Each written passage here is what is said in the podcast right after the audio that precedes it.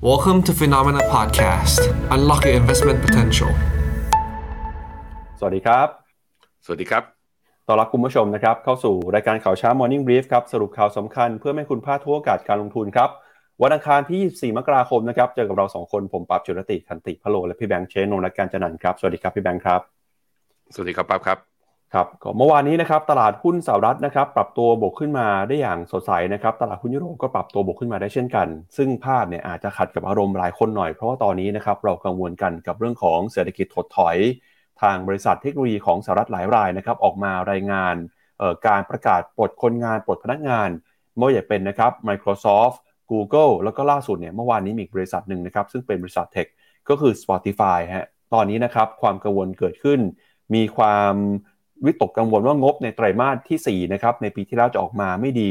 นักวิเคราะห์ทยอยออกมาหันลดเป้าประมาณการผลประกอบการ แล้วก็มีคนออกมาเตือนด้วยนะครับ อย่างมอร์แกนแซลลี่ก็บอกว่าหุ้นสหรัฐมีโอกาสลงได้อีก แต่ดูเหมือนว่าเมื่อวานนี้ตลาดหุ้นเนี่ยนักลงทุนนะครับอาจจะออมองข่าวร้ายการปลดพนักงานเป็นข่าวดีก็ได้ทำให้มีแรงซื้อกลับขึ้นมาในหุ้นเทคโนโลยีของสหรัฐในสัดส่วนที่สูงพอสมควรเลยนะครับทำให้ตอนนี้เนี่ยดัชนี NASDAQ เมื่อวานนี้บวกขึ้นมาได้กว่า 2%เลยทีเดียวครับ นอกจากนี้นะครับวันนี้จะพาคุณผู้ชมไปดูกันครับกับประเด็นนะครับไม่ว่าจะเป็นเรื่องของการเปิดเมืองเปิดประเทศจีน ซึ่งจะกลายเป็นความหวังนะครับให้กับหุ้นในกลุ่มแบรนด์ที่เป็นแบรนด์รักชูรี่นะครับไม่ว่าเป็น LVMH หรือว่า Kering เขาบอกว่าเขาค่อนข้างคาดหวังมากเลยนะครับว่าการที่จีนเปิดประเทศจะทำให้นักท่องเที่ยวชาวจีนกลับมาซื้อสินค้าแบรนด์เนมมากขึ้น นอกจากนี้นะครับก็มีประเด็นเรื่องของการเกิดในญี่ปุ่นครับที่อัตราการเกิดปรับตัวลงมาต่อเนื่องนะครับ ตอนนี้ผู้นำของญี่ปุ่นออกมาบอกแล้วนะครับว่าปัญหาเรื่องนี้รอไม่ได้แล้วครับ จำเป็นต้องได้รับการแก้ไข มีการประกาศเตรียมงบประมาณมากกว่าเดิมถึง 2 เท่าตัวเลยนะครับเพื่อจะกระตุ้นให้คนมีลูก แล้วเดี๋ยววันนี้เนี่ยเราจะพาไปดูกันว่าในช่วงปี 2022 ที่ผ่านมานะครับ hedge fund เจ้าไหนบ้าง ที่สามารถสร้างผลตอบแทนได้ดี โดย Citadel นะครับเป็นหนึ่งใน hedge fund ที่สร้างผลตอบแทนได้ดีที่สุดในโลกปีที่แล้ว มีสินทรัพย์สุทธิเพิ่มขึ้นมาถึง 16,000 ล้านดอลลาร์นะครับแล้วก็เดี๋ยวจะพาไปดูกันกับเรื่องของการวิเคราะห์นะครับ เรื่องของการประชุมกรงงวันพรุ่งนี้นะครับโพลรอยเตอร์ไปสำรวจมุมมองของนักเศรษฐศาสตร์นักวิเคราะห์มาบอกว่า ส่วนใหญ่นะครับ เชื่อว่ากรงงจะขึ้นดอกเบี้ยประมาณ 0.25%สูงระดับ 1.5%ในการประชุมวันพรุ่งนี้ครับพี่แบงค์อืมครับผมการประชุมวันพรุ่งนี้เสร็จปุ๊บก็สัปดาห์หน้าเนี่ยเฟดก็จะมีการประชุมกันอีกครั้งหนึ่งนะ ซึ่งตลาดก็คาดว่าทั้งไทยแล้วก็ทั้งอเมริกานั้นจะขึ้นดอกเบี้ยเท่ากันนะที่ 25 basis point ส่วนจะเป็นไปตามที่นักวิเคราะห์คาดหรือเปล่าก็เนี่ยครับเรามารอติดตามแล้วก็มาวิเคราะห์กันครับว่า ผลกระทบจากการขึ้นครั้งนี้จะเป็นอย่างไรมีโอกาสการลงทุนที่ไหนบ้างนะครับเรามาเริ่มต้นกันนะครับกับปฏิทินทางเศรษฐกิจก่อนนะครับ สัปดาห์นี้เนี่ยเป็นสัปดาห์ที่คึกคักนะครับ บริษัทเทคโนโลยีทยอยประกาศงบกันนะครับ วันนี้เนี่ยเดี๋ยวจะเจอกันกับผลประกอบการของ Microsoft นะฮะ หลังจากที่ Microsoft ประกาศปลดคนงานไปนะครับ วันนี้เราน่าจะเห็นแล้วครับว่าความกังวลที่เกิดขึ้นคืออะไร งบจะได้หรือว่างบจะดีแค่ไหนนะครับ มีส่วนไหนที่น่ากังวลบ้าง แล้วก็มีบริษัทอย่าง Johnson & Johnson นะครับบริษัท 3M ประกาศงบกันวันนี้ วันพรุ่งนี้นะครับ Tesla IBM AT&T Boeing วันพฤหัสบดีนะครับมี American Airlines Intel Visa Mastercard แล้วก็วันศุกร์นะครับมีเชฟรอนหุ้นในกลุ่มพลังงานของสหรัฐอเมริกาด้วย แล้วก็ย้ำอีกครั้งหนึ่งนะครับว่า สัปดาห์นี้ตลาดหุ้นเอเชียเงียบเหงานะครับเพราะว่าส่วนใหญ่เข้าสู่ช่วงของเทศกาลวันหยุดกัน หยุดกันไปตั้งแต่เมื่อวานนี้แล้วนะครับวันนี้ครับเที่ยงหยุดต่อเนี่ยก็มีตลาดหุ้นจีนฮ่องกงนะครับมาเลเซีย สิงคโปร์เกาหลีใต้ไต้หวัน แล้วก็เวียดนาม ตลาดหุ้นจีนนะครับจะหยุดทำการจนถึงวันที่ 27 มกราคมนะครับก่อนที่จะเปิดอีกครั้งหนึ่งในช่วงสัปดาห์หน้านะครับมาดูตัวเลขกันกับตลาดหุ้นสหรัฐบ้างครับเมื่อวานนี้ดัชนีตลาดหุ้นสหรัฐนะครับเคลื่อนไหวเป็นยังไงบ้าง มาดูกันที่ดาวโจนส์ก่อนครับ เมื่อวานนี้บวกขึ้นมา 0.76% S&P 500 บวกขึ้นมา 1.19%ส่วน NASDAQ นะครับเมื่อวานนี้บวกขึ้นมาได้ค่อนข้างดี 2%เลยทีเดียวครับหุ้นขนาดกลางขนาดเล็กนะครับ Russell Small Cap บวกขึ้นมา 1.1% Wix Index ครับตอนนี้เคลื่อนไหวอยู่ที่ระดับ 19.81 จุดนะครับตลาดจับตากันอยู่ 2 เรื่องด้วยกัน เรื่องที่ 1 ก็คือเรื่องของการประกาศผลประกอบการของบริษัทจดทะเบียนในช่วงนี้นะครับเรื่องที่2ครับก็คือเรื่องของการประชุมของทางธนาคารกลางสหรัฐ หลังจากที่หลายคนกังวลนะครับว่าเศรษฐกิจสหรัฐมีโอกาสเข้าสู่ภาวะถดถอยมากขึ้นเรื่อยๆ โดยตลาดประเมินกันนะครับว่าการประชุมในสิ้นเดือนนี้เฟดน่าจะมีการขึ้นดอกเบี้ย 25 basis point เช่นกันครับ ถ้าดูที่ S&P 500 นี่น่าสนใจมากนะครับว่า เพราะว่า S&P 500 ดีดกลับมาเมื่อวานนี้บวก 1%นั้นทำให้ขึ้นมายืนเหนือเส้นค่าเฉลี่ย 200 วัน แล้วขึ้นยืนเหนือดาวเทนไลน์ได้อีกครั้งหนึ่ง แล้วก็เป็นการปิดขึ้นมายืนเหนือแนวต้านจิตวิทยาคือ 4,000 จุดด้วยเช่นเดียวกัน นั้นเป็นการยืน 4,000 จุดได้วันแรกนับตั้งแต่ตอนเดือนธันวาเลย ภาพที่บอกว่า เอ๊ะชนแนวต้านร่วงต่ำกว่าเส้นค่าเฉลี่ย 200 แล้วขาลงยังไม่จบเอาอีกแล้วครับ คือยังไม่เลิก ซึ่งปัจจัยก็น่าจะมาจากที่ปั๊บบอกไปเลยนั่นก็คือหนึ่งก็คือเรื่องความคาดหวังเรื่องการชะลอการขึ้นดอกเบี้ยสองก็คือการปลดคนงานของกลุ่มหุ้นเทคโนโลยีที่ออกมานั้น เป็นปัจจัยเชิงบวกหนุนให้นักวิเคราะห์เนี่ยมองว่า e a r n i n g หรือ bottom line ของบริษัทจดทะเบียนเนี่ยอาจจะกลับมาดีขึ้น แล้วก็อย่างที่สามก็คือไตรมาสสี่เนี่ยกำลังจะประกาศเข้า e a r n i n g season แล้ว ตลาดก็อาจจะมีความคาดหวังว่าไตรมาสสี่ที่ผ่านมางบอาจจะดีด้วยเช่นเดียวกันสามปัจจัยเนี้ยก็เลยส่งผลทำให้ตลาดหุ้นทางฝั่งตลาดอ่าทางฝั่งอเมริกานั้น rebound ขึ้นมาได้อย่างต่อเนื่อง โดยที่ NASDAQ ครับดีดขึ้นมา 2% เป็นดัชนีที่บวกได้แรงที่สุดเมื่อเทียบกับดาวโจนส์กับ S&P 500 อะเดี๋ยวพาปั๊บพาไปดูใน heat map หน่อยสิ ว่าหุ้นตัวไหนใน NASDAQ เนี่ยบวกแรงบ้างหุ้นตัวไหนใน S&P หน้าตาเป็นยังไงครับผมครับเมื่อวานนี้นะครับอย่างที่เห็นนะฮะก็คือภาพหุ้นส่วนใหญ่ในกลุ่มเทคโนโลยีเนี่ยปรับตัวบวกขึ้นมาได้นะครับไม่ว่าจะเป็น Microsoft ครับบวกขึ้นมา 1%นะครับวันนี้ Microsoft จะประกาศผลประกอบการกัน Google นะครับหลังจากสัปดาห์ที่แล้วประกาศปลดพนักงานไป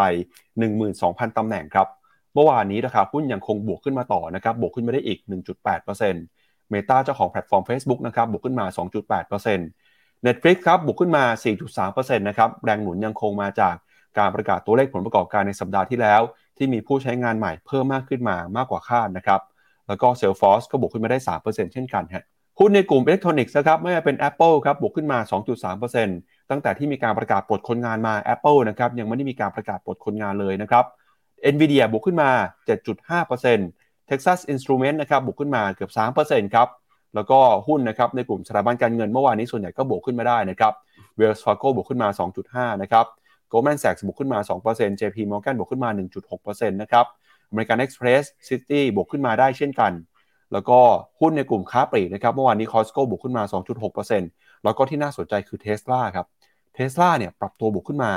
เมื่อวานนี้บวกขึ้นมาอีก 7.7%ฮะ วัน2วันทำการที่ผ่านมาเนี่ยบวกขึ้นมาไม่ต่ำกว่าวันละ3วันละ4%ทุกวันเลยครับช่วงนี้ผมมีความสุขหน่อยเพราะเทสลาวิ่งนะฮะว่ากันไป ตอนนี้ผมดูอยู่พี่ปั๊บหน้าจอผม Fed Fund Futures นะครับ ตอนนี้ให้ price in โอกาสถึง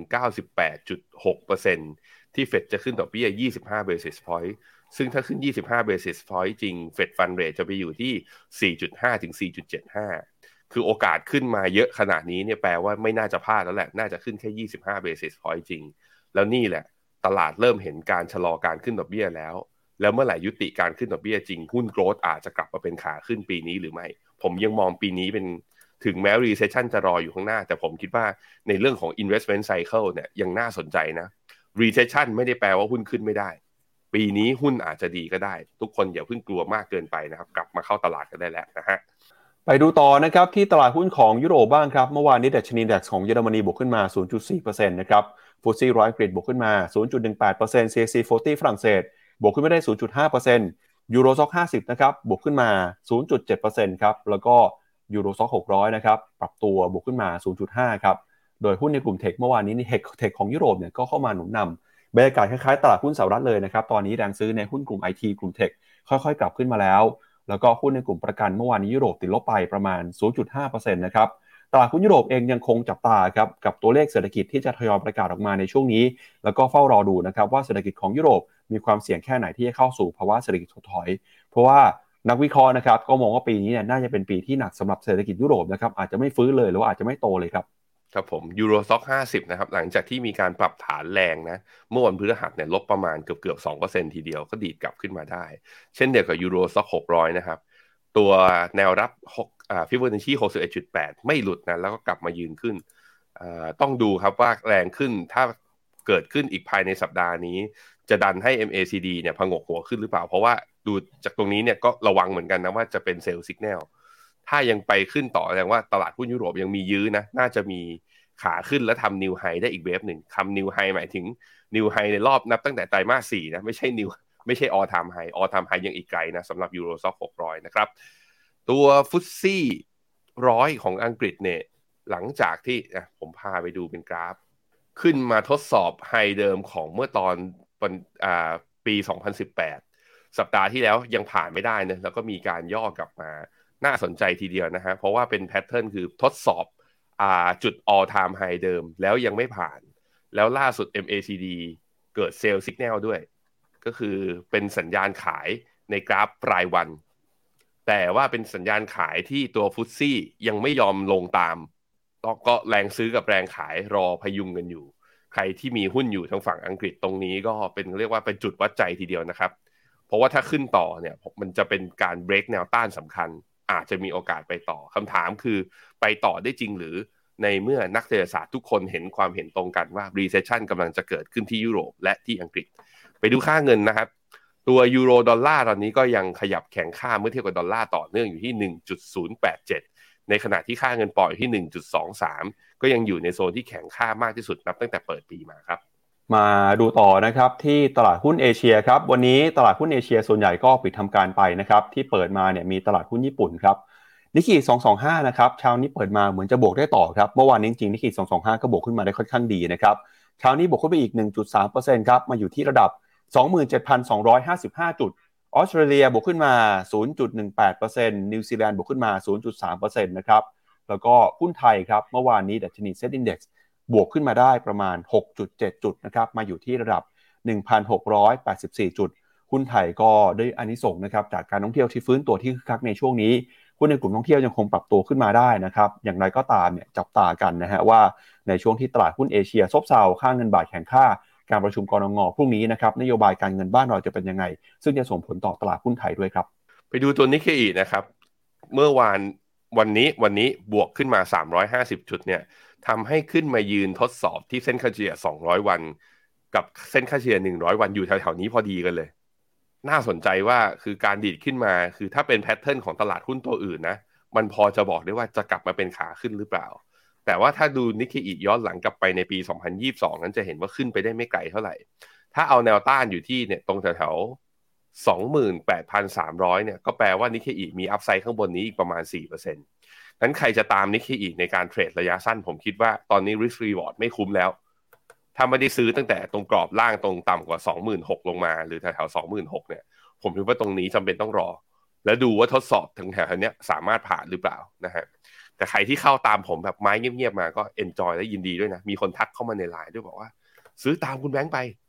ใช้ตัวนิก อ SCB Nikkei สองสองห้าอะยินดีด้วยกำไรเป็นของคุณคำชื่นชม ผมได้รับนิดนึงก็ยังดีนะฮะโอเคครับเอ่อ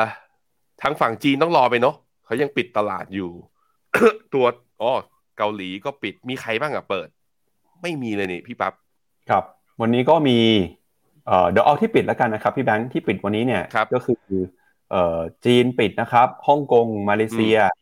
สิงคโปร์เกาหลีใต้ไต้หวันเวียดนามครับปิดหมดเลยอินเดียเปิดนะครับ อินเดียยังเปิดอยู่ครับอะงั้นไปดูไทยกับอินเดียกัน ไทยเนี่ยหลังจากงบแบงก์ออกมานะ คือเราเห็นชัดเจนเลยว่า มีคนถามมาเหมือนกัน ผมสรุปตามอย่างนี้ งบแบงก์เนี่ย พอเห็นการตั้งสำรองที่สูงขึ้นแล้วกำไรมันลดลงเนี่ย จริง ๆ ถ้าตั้งสำรองไม่สูงขนาดนี้กำไรไม่ได้มิสจากที่นักวิเคราะห์คาดเท่าไหร่ แต่พอตั้งสำรองสูงปุ๊บก็เลยทำให้ตลาดกังวลว่าเอ้นักวิเคราะห์กังวลแล้วก็นักลงทุนมีการเทขายหุ้นแบงก์มาอะผมพาไปดู banking sector เนี่ยเห็นไหมย่อลงมาอย่างเมื่อวันศุกร์เนี่ยลบลงมาประมาณ 2%อย่าง KBank ลงวันศุกร์ตั้ง 5%ถามว่าทำไมต้องตั้งสำรองสูง อันนี้เดาใจนะ ก็คือแบงก์ที่มี exposure ของการปล่อยธุรกิจที่เกี่ยวข้องกับการส่งออกไปยังยุโรปหรือที่อเมริกาเนี่ย เขาอาจจะมองว่าอ้าวก็ปีนี้จะ recession นี่ปีนี้จะมีความเสี่ยง ถ้าเศรษฐกิจฝั่งนู้นชะลอ ฝั่งนี้อาจจะชะลอด้วยหรือเปล่า เพราะฉะนั้นก็เลยตั้งเผื่อไว้ก่อนเลย อันนี้คือวิธีคิด แต่บางแบงค์ที่เป็น exposure เป็น retail ข้างในไทยนะแบงค์แบงค์ขนาดกลางบางที่ไม่บอกชื่อหุ้น คุณก็จะพอนึกออก โดนเซนติเมนต์ทำร้ายเฉยๆ แต่ผมคิดว่าตัวเขาเองถ้าเศรษฐกิจไทยปีนี้ไปได้ ภาคท่องเที่ยวคึกคัก GDP บวกมากกว่าปีที่แล้ว มันก็มีหลายตัวเหมือนกันที่มีโอกาส เพราะฉะนั้นก็มองในภาพรวมแล้ว banking sector ไม่ได้แย่ทั้งหมด มีความเสี่ยงบ้าง แต่ว่าบางตัวผมคิดว่าก็ยังมีโอกาสอยู่ เพราะฉะนั้นพอมากลับมามองในมุมของ Set Index เนี่ยที่มีการปรับฐานแรงอย่างเมื่อวันศุกร์ที่ผ่านมา ที่ลบไปประมาณ 11 จุดเนี่ยผมคิดว่าพอคนเริ่มซึมซับกับข่าวแล้วไม่ได้กลัวในแง่ของตัวอุตสาหกรรม banking sector มากนัก ผมคิดว่าตลาดก็จะกลับมาดูเนี่ยครับว่าตอนช่วงนี้เวลาที่ Chinese New Year ตอนนี้ เป็นยังไงบ้างยอด spending ยอดการจับจ่ายใช้สอย คนจีนเข้ามาเที่ยวเยอะไหม ถ้าตัวเลขออกมาเป็นที่พึงพอใจ ผมคิดว่าเซ็ตก็มี upside ข้างบนนะ ผมว่าพันเจ็ดยังไงก็ต้องเห็น แล้วก็ต้องสามารถผ่านขึ้นไปได้ ผมยังหวังอย่างนั้นอยู่สำหรับเซ็ตแต่ระยะสั้นเนี่ยโดน sell สัญญาณในกราฟราย day ของ MACD เนี่ยกดดันอยู่ก็คือว่า ถ้ามันยังเป็น sell สัญญาณอยู่เนี่ยแล้วเพิ่งเกิดขึ้นเมื่อวันศุกร์ที่ผ่านมาด้วย มันก็แปลว่าระยะสั้นก็คือไซด์เวย์ดาวลงมาก่อน โดยมีแนวรับก็มีเส้นค่าเฉลี่ย 20 วัน 6 1,670 นี่ระยะสั้นนะ ก็คือลงได้อีก 10 จุด กับอีกที่หนึ่งสมมติว่าหลุดตรงนั้นมาก็มีแถวแถวพันหกร้อยสี่สิบก็คือเส้นค่าเฉลี่ย 50 วัน ถ้าไม่หลุดจากตรงนี้ไปก็เตรียมยับเตรียมดีดขึ้นมาอีกรอบหนึ่งสำหรับหุ้นอินเดียครับ หุ้นอินเดียก็จะเห็นว่ามีลงมานับตั้งแต่ตอนต้นเดือนธันวา ก็ไม่หลุดเส้นค่าเฉลี่ย 100 วันนะเส้นสีแดงนี้ แล้วก็พยายามดีดกลับขึ้นมา RSI ยกแต่ MACD buy signal ขึ้นมาแต่ว่าไม่ได้มีแรงซื้อมากนะผมคิดว่าอินเดียก็จะเข้าสู่ sideway mode เหมือนกันแต่ว่าน่าจะเป็น sideway up โดยที่มีแนวต้านระยะสั้นอยู่ที่ประมาณ เส้นค่าเฉลี่ย 50 วัน 61,400 สำหรับดัชนี Sensex ครับ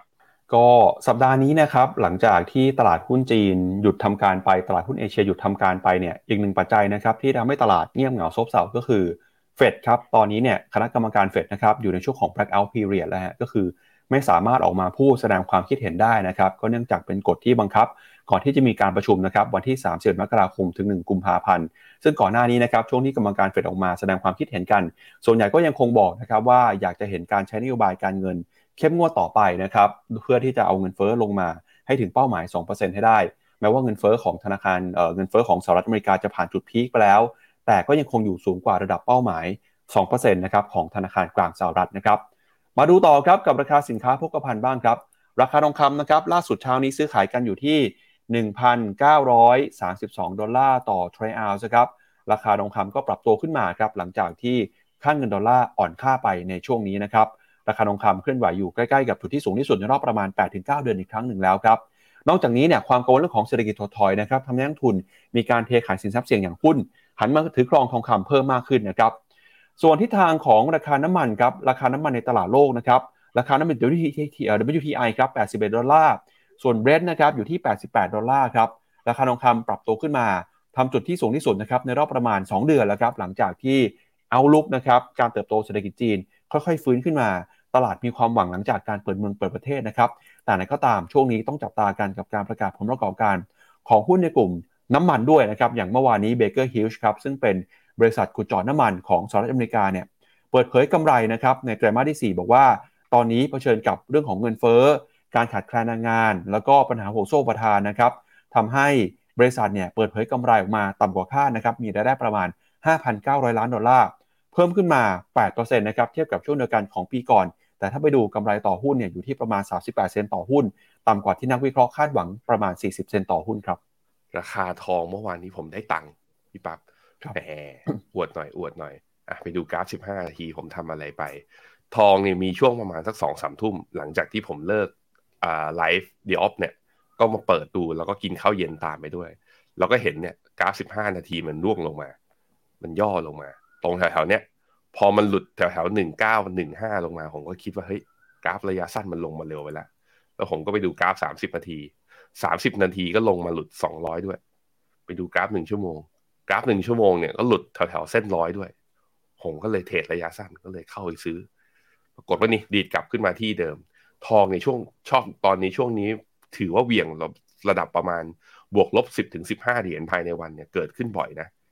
เพราะฉะนั้นคือใครสนใจเนี่ยแถวๆเวลาสามทุ่มถึงเที่ยงคืน ถ้ายังไม่นอนนะมีโอกาสมีโอกาสให้เห็นอยู่ใช้กราฟสิบห้าวันกับกราฟไอ้กราฟสิบห้านาทีกับกราฟชั่วโมงเนี่ย พอจะเทรดได้กำไร ได้ค่ากับข้าวบ้างเหมือนกัน แต่ถามว่าถ้าระยะยาวจะเป็นยังไง ต้องไปดูตัวนี้ดอลลาร์ครับทุกคน ตอนนี้ดอลลาร์อยู่ที่หนึ่งร้อยหนึ่งจุดเก้าก็คือสองวันมานี้เทรดต่ำกว่าร้อยสองนะ แปลว่าทรงแล้วอยากจะอ่อนค่าต่อ แต่อยากจะอ่อนค่าต่อได้จริงไหมคือ ถ้าเฟดยังไม่ได้ออกมามีการประชุมเพรสคอนยังไม่ออกมา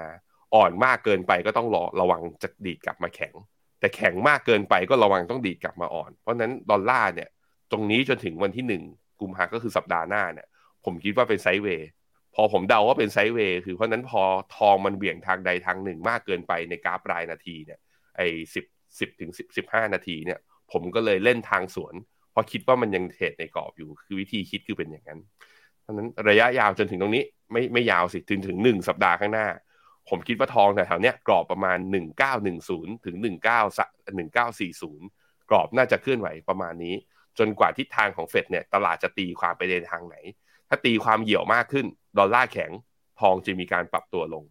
ถ้าลงมาผมคิดว่าทดสอบเส้นค่าเฉลี่ย 20 วันมีโอกาส ซึ่งตอนนี้เส้นค่าเฉลี่ย 20 วันอยู่ลึกเหมือนกันนะ 1,875 ถือว่าไม่น้อยอะลบจากตรงนี้ได้ประมาณ โอ้60 เหรียญน่ะก็ต้องระวังในการเข้าเหมือนกันถ้าจะ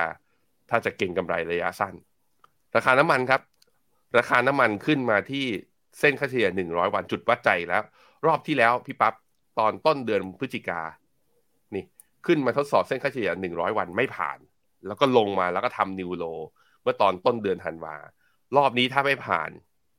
ก็อย่าพึ่งหวังว่าราคาน้ำมันจะดีต่อไปนะฮะก็เป็นจุดวัดใจเหมือนกันสำหรับตัวราคาน้ำมัน ส่วนตัวแล้วผมคิดว่าขึ้นลำบากหรือเปล่า แถวนี้จะมีปัจจัยอะไรขึ้น อืม ถ้าจะมีก็เรื่อง OPEC Plus ตัว supply เนี่ยเมื่อวานนี้ตอนไลฟ์เนี่ยเห็นแล้วตัวเลข rig count เนี่ยก็คือตัวเลขแท่นขุดเจาะน้ำมัน เพิ่มขึ้นมาเรื่อยๆ แต่ทางฝั่ง demand เนี่ยผมคิดว่ายังค่อนข้าง mix อยู่ เรายังไม่รู้ว่าจีนเปิดรอบนี้แล้วเป็นยังไง และจากข่าวที่เดี๋ยววันนี้เรามาอ่านกันเนี่ยก็ต้องก็ต้องยอมรับว่าจีนเนี่ยมีปัญหาเรื่องการระบาดของโควิด แล้วก็ยังไม่แน่ใจว่า spending นะดูจากไอตัวบูมเบิร์กที่รวบรวมข้อมูลมาเนี่ย จะเห็นว่าตั้งแต่ต้นเดือนมกรามาเนี่ยการกลับมากิจกรรมทางเศรษฐกิจของคนจีนเองก็ยังไม่ได้ฟื้นกลับไปเท่ากับตอนก่อนโควิดยังต้องใช้ระยะเวลาอยู่ระดับหนึ่งนะครับ ครับเอาละครับเดี๋ยวพาคุณผู้ชมไปดูกันนะครับกับประเด็นสำคัญของเราเรื่องแรกในวันนี้ก็คือ ตอนนี้ครับทั่วโลกจับตากันกับการประกาศตัวเลข ผลประกอบการของบริษัทจดทะเบียนนะครับ พาไปดูตัวเลขกันอีกรอบหนึ่งฮะก็วันนี้นะครับจะประเดิมด้วยหุ้นของ Microsoft ครับ ต้องจับตากันให้ดีนะครับ ท่ามกลางกระแสการปลดพนักงานครั้งใหญ่ของบริษัทเทคโนโลยีสหรัฐฮะไม่ว่าจะเป็น Microsoft Google Amazon นะครับที่ก่อนหน้านี้ออกมาประกาศปลดคนงาน รวมกันเนี่ยหลายหมื่นคนแล้วนะครับ จากความกังวลว่ายอดขายจะชะลอตัวลงไปนะครับแล้วก็เรื่องของเศรษฐกิจที่ชะลอตัวลงมาเนี่ยก็ทำให้รายได้กำไรจะหดหายไปด้วยครับ ตอนนี้มุมมองของนักวิเคราะห์นะครับ เริ่มออกมาหันเป้าปรับลดประมาณการ การเติบโตของผลประกอบการ บริษัทเทคโนโลยีในสหรัฐนะครับ โดยความกังวลหลักๆนะครับก็มาจากเรื่องของตัวเลขครับที่ก่อนหน้านี้บริษัทเทคโนโลยีเหล่านี้นะครับได้อานิสงจากการล็อกดาวน์มาตรการการอัดฉีดการกระตุ้นสภาพคล่องในช่วงที่เกิดเหตุการณ์โควิดนะครับทำให้รายได้แล้วก็ผลประกอบการเนี่ยเติบโตขึ้นมาอย่างก้าวกระโดดครับ แต่พอมาตอนนี้เนี่ยเศรษฐกิจของสหรัฐส่งสัญญาณชะลอตัวนะครับ จะกลับเข้าสู่ภาวะปกติมากขึ้น บริษัทเทคนะครับที่เคยมีการจ้างงานจำนวนมหาศาลครับก็เริ่มได้รับผลกระทบจากต้นทุนที่เพิ่มมากขึ้นมานะครับรายได้กำลังจะหดหายไปต้นทุนยังคงเพิ่มสูงขึ้นมา จึงเป็นที่มานะครับที่ว่าทำไมบริษัทเหล่านี้เนี่ยถึงได้มีการปรับลดพนักงงาน ลดการจ้างงานลงในช่วงนี้นะครับมุมมองของนักวิเคราะห์จาก Wall Street ครับประเมินนะครับว่าแนวโน้มผลประกอบการไตรมาสที่ 4 ของปีที่แล้ว ที่กำลังจะประกาศในช่วงนี้นะครับอาจจะเห็นการหดตัว โดยมุมมองของ Bloomberg Intelligence นะครับเขาประเมินว่า ประมาณการรายได้นะครับในไตรมาส4เนี่ยอาจจะหดหดตัวลงไปถึง 9.2%ครับเมื่อเปรียบเทียบกับช่วงเดียวกันของปีก่อน ซึ่งจะถือว่าเป็นไตรมาสที่หดตัวมากที่สุดนะครับในรอบ 6 ปี ย้อนหลังกลับไปตั้งแต่ปี 2016 เลยทีเดียวนะครับความกังวลนี้นะครับก็มาจากสถานการณ์เศรษฐกิจของสหรัฐด้วยนะครับพาคุณผู้ชมไปดูตัวเลขหน่อยครับว่านักวิเคราะห์นะครับเขามองเรื่องของรายได้ประมาณการเนี่ยชะลอตัวลงมาแค่ไหนนะครับ ถ้าดูจากภาพในหน้าจอนะครับจะเห็นว่ามุมมองของนักวิเคราะห์นะครับเริ่มมีการปรับลดประมาณการการเติบโตของกำไรนะครับบริษัทเทคโนโลยีที่อยู่ใน S&P 500 ปรับตัวลงมาเรื่อยๆครับลงมาตั้งแต่ช่วงของไตรมาส3ที่ผ่านมาแล้วนะครับแล้วก็ไตรมาส4นี้เนี่ยที่กำลังจะประกาศงบกัน ทาง Bloomberg Intelligence ก็ประเมินว่าจะหดตัวประมาณ 9.2%ซึ่งถือว่าเป็นการหดตัวมากที่สุดนะครับในปีตั้งแต่ปี 2016 เป็นต้นมาเลยทีเดียวครับ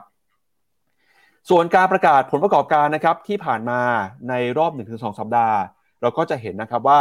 ตอนนี้เนี่ยมีจำนวนบริษัทในเซ็นมี500 ที่รายงานผลประกอบการออกมาแย่กว่าคาด เป็น negative surprise เนี่ยเพิ่มมากขึ้นมาเรื่อยๆครับสัดส่วนเนี่ยนะครับคิดเป็นอยู่ที่ประมาณ 27%ของการประกาศผลประกอบการทั้งหมดแล้วนะครับ แล้วก็แนวโน้มนะครับดูเหมือนว่าจะแย่มากขึ้นเรื่อยๆ ถามว่าตัวเลขในฝั่งของออรายได้ที่ชะลอตัวลงมาเนี่ยแล้วราคาหุ้นเป็นยังไง กลับไปดูราคาหุ้นนะครับ พบว่าราคาหุ้นของดัชนี S&P 500 แล้วก็ NASDAQ นะครับ โดยพ้องยิ่ง NASDAQ ร้อยเนี่ย ซึ่งเป็นหุ้นในกลุ่มเทคโนโลยีรวมกัน ย้อนหลังกลับไปตั้งแต่เดือนตุลาคมที่ผ่านมา ราคาหุ้นนะครับมีการปรับตัวเพิ่มสูงขึ้นมาทำให้ความกังวลที่เกิดขึ้นคือ ราคาหุ้นเริ่มปรับตัวเพิ่ม แต่รายได้ลดลงไปนะครับ ถ้าไปดูมูลค่าหรือว่าดู valuation เนี่ย กลายเป็นว่า valuation นะครับของ S&P แล้วก็ของ NASDAQ เนี่ย ดูแพงเมื่อเปรียบเทียบกับค่าเฉลี่ยย้อนหลังในอดีตครับ อย่างใน NASDAQ ร้อยเนี่ยนะครับตอนนี้ valuation อยู่ที่ประมาณ 21 เท่านะครับในฝั่งของ PE ฮะถ้าไปดูนะครับในช่วงปีที่ผ่านมา PE ของ S&P 500 แล้วก็ NASDAQ นะครับยังเคยอยู่ต่ำกว่านี้ฮะแปลว่าอะไรแปลว่าตอนนี้เนี่ยประมาณการกำไรถูกปรับลงแต่ราคาหุ้นแพงขึ้น เพราะฉะนั้นนะครับก็มีโอกาสที่ราคาจะถูกขายออกมาอีกนะครับ ไปดูหน่อยฮะว่า breakdown S&P 500 นะครับ earning ที่ประกาศออกมาในรอบนี้เป็นยังไงบ้าง กลุ่มที่ประกาศออกมามากที่สุดตอนนี้นะครับก็คือกลุ่ม consumer staple นะครับประกาศไปแล้วประมาณ 21%ฮะ S&P 500 เนี่ยบริษัทประกาศไปอยู่ที่ประมาณ 11%ของทั้งหมดนะครับถ้ามี 500 บริษัท 11%ก็อยู่ที่ประมาณ 50-60 บริษัท ปรากฏว่าผลประกอบการเนี่ยผิดเป้านะครับต่ำกว่าคาดอยู่ที่ประมาณ 27%สูงกว่าคาด 71%แล้วก็ตรงตามเป้านะครับอยู่ที่ 2%ถ้าไปดูนะครับในกลุ่มถ้าหากว่าไม่รวมกลุ่มเทคโนโลยีเนี่ยปรากฏว่ากลุ่ม ไม่รวมเทคนะฮะก็คือพลาดเป้าไปประมาณ 28%ไม่รวมพลังงานพลาดเป้าไปประมาณ 28%เช่นกันและถ้าไม่รวมการเงินเนี่ยพลาดเป้าไปประมาณ 23%ครับกลุ่มที่รายงานผลประกอบการออกมา แล้วถือว่าเกินคาดมากที่สุดนะครับก็คือกลุ่มพลังงาน กลุ่ม materials ครับกลุ่ม healthcare กลุ่ม real estate ครับส่วนกลุ่มที่รายงานผลประกอบการพลาดเป้าเยอะที่สุดก็คือกลุ่ม consumer staple นะครับกลุ่มสถาบันการเงิน แล้วก็กลุ่ม communication เนี่ยคือพลาดเป้า การเป็นส่วนใหญ่เลยประมาณ 100%ที่มีการประกาศผลประกอบการออกมาในรอบสัปดาห์ 2 สัปดาห์ที่ผ่านมานะครับอะแล้วเดี๋ยวชวนพี่แบงค์ไปดูหน่อยฮะที่เขาบอกว่า valuation เนี่ยแม้ว่าราคาจะปรับตัวลงมาบ้างนะครับ แต่อย่างนั้นก็ตามมูลค่าก็ยังถือว่าไม่ถูกนะครับเมื่อเปรียบเทียบกับค่าเฉลี่ยย้อนหลังในอดีตครับครับผมแต่เนี่ยเริ่มเห็นแล้วครับ e a r n i n g ็ momentum ของหุ้นกลุ่มเทคเมื่อเทียบกับ S&P 500 นั้น พอเข้าสู่รอบของการประกาศเนี่ยจะเห็นว่านักวิเคราะห์เริ่มปรับเป้าทำให้เส้นสีดำนั้นดีดกลับมา เมื่อเส้นสีดำเนี่ยดีดกลับมา คือตัวกำไรนะกำไรของหุ้นกลุ่มเทคถูกปรับเป้าดีกว่า S&P 500 เมื่อดีกว่าปุ๊บเส้นสีเหลืองก็ดีดตาม เส้นสีเหลืองคือราคาครับราคาหุ้นเทคก็เริ่มกลับมาเอาพอฟอร์ม S&P 500 จริง ๆ ก็วัดได้ด้วยสายตาเปล่านะ เวลาดูกราฟรายวันก็คือ เราจะเห็นว่าอย่างเมื่อคืนเนี้ย NASDAQ ก็ปรับตัวบวกได้มากกว่า S&P 500 นี่ มันมาพร้อมกับ e a r n i n g ที่มีการปรับประมาณคือกำไรเนี่ยดูจะดีกว่า S&P 500 นั่นเอง อันนี้เป็นจุดหนึ่งที่เฮ้ยเริ่มมีโมเมนตัมถ้าดูเป็น MEVT framework อะ macro earning valuation และ technical ตัว e a r n i n g ของหุ้นกลุ่มเทคเริ่มกลับมาดีขึ้นนะฮะไปดูต่อฮะอย่างไรก็ตามนะครับ ในมุมมองของ Morgan Stanley ครับเขาออกมาเตือนว่าตอนนี้เนี่ยจากความเสี่ยงนะครับ เรื่องของเศรษฐกิจถดถอยเรื่องความกังวลนะครับทำให้ราคาหุ้น ในปี 2023 อาจจะเป็นปีที่ไม่ค่อยดีของหุ้นสหรัฐนะครับ ตลาดหุ้นสหรัฐมีโอกาสลงมาอีกครับ โดยทางฝั่ง Morgan Stanley เนี่ยซึ่งเป็นฝั่ง bearish หรือว่าฝั่งที่มองตลาดค่อนข้างจะอยู่ในฝั่งขาลงเนี่ยนะครับ ก็บอกว่าตลาดหุ้นสหรัฐน่าจะกลับขึ้นมาฟื้นได้ในช่วงปี 2024 นะครับ โดยต้องรอให้ผ่านครึ่งปีแรกของปี 2023 ไปก่อนครับ โดยปัจจัยในช่วงนี้นะครับที่เข้ามาหนุนนำตลาดเนี่ยมีเรื่องของเฟดที่อาจจะผ่อนคลายมากขึ้น เรื่องของจีนเปิดเมืองเปิดประเทศ ค่าเงินดอลลาร์ที่อ่อนค่าไปนะครับ แต่นั้นก็ตามเขาก็ยังบอกว่าให้รอดูฮะว่า e a r n i n g เนี่ยถ้าไปดู forward EPS นะครับยังยังดูไม่ดีเท่าไหร่ครับพี่แบงค์ยังดูมองลงอยู่ครับ อืมครับผมอย่างที่เห็นนะเมื่อกี้ก็คืออย่าง consumer staple นะก็คือสินค้าจำเป็นเนี่ยประกาศงบออกมาคือมีการชะลอ มันก็สอดคล้องกับตัวเลข retail sale ที่ประกาศมาเมื่อสัปดาห์ก่อนหน้านี้ พอชะลอปุ๊บตลาดก็มีความกังวลว่าเฮ้ยมันส่งผลไปยัง เงินในกระเป๋าของผู้บริโภคเขารอการจับจ่ายใช้สอยเพราะเสี่ยง recession หรือเปล่า เพราะนั้นถ้า recession มาจริงนะครับ ก็มีโอกาสในการที่ ถึงแม้อะหุ้น tech อาจจะ e a r n i n g ได้อยู่ เพราะว่าไปปลดคนงานไปแล้ว แต่ถ้าภาพรวมทั้งอุตสาหกรรมทั้งหมด 11 sector เนี้ยถ้ามันไม่ได้ปรับตัวขึ้นมา ก็มีโอกาสเหมือนกันที่ EPS revision ทั้ง Index เลยทั้ง S&P 500 จะมีโอกาสถูกปรับลงมาต่อนะครับซึ่งถ้ามองในมุมนี้ถามว่าลงมาได้เยอะขนาดไหนให้ดูหน้าต่อไป ก็จะเห็นว่า PE ของ S&P 500 เมื่อเทียบกับหุ้นโลกนั้น ตอนนี้ก็ยังถือว่าแพงกว่าค่าเฉลี่ยในอดีตย้อนหลังไปนับตั้งแต่ปี 2013 ที่ผ่านมา แต่ก็ต้องบอกว่าถูกกว่าในรอบตั้งแต่ตอนปี 2022 ที่แบบขึ้นไปแตะอยู่ 2 standard deviation น่ะตอนนี้ก็เหลือต่ำกว่า 1 standard deviation คือถูกลงมาแต่ไม่ถึงขั้นถูกเมื่อเทียบกับค่าเฉลี่ยในระยะยาวนะครับ แล้วก็หน้าต่อไปครับ เมื่อเทียบตัวกำไรของ S&P กับหุ้นโลก หยุดลงแล้ว ตอนนี้เริ่มเป็นไซด์เวย์ แต่ว่าตัว S&P 500 เนี่ย ถ้าดูเป็นเทรนด์นับตั้งแต่ปี 2020อ่าไตรมาส2ไตรมาส3เป็นต้นมา จะเห็นว่า underperform เมื่อเทียบกับหุ้นโลกนะ เส้นสีเหลืองเนี่ยอ่าต้องถ้าเส้นสีดำพยักพยกอ่าพงกหัวขึ้น ก็คือว่ามีเออกำไรเนี่ย เริ่มดีกว่าหุ้นโลกเมื่อไหร่ ผมคิดว่า S&P จะกลับมา outperform ได้ แต่ถ้าไอตัวเส้นสีดำเนี่ยลงต่อเพราะมีความเสี่ยงเรื่อง recession มันแปลว่า S&P จะ underperform หุ้นโลกต่อไปนะครับ เพราะนั้นฤดูการของการประกาศงบอันนี้ อย่างที่เรารายงานมาตลอดนะต่อเนื่องมาเข้าปีที่สามแล้วเนี่ย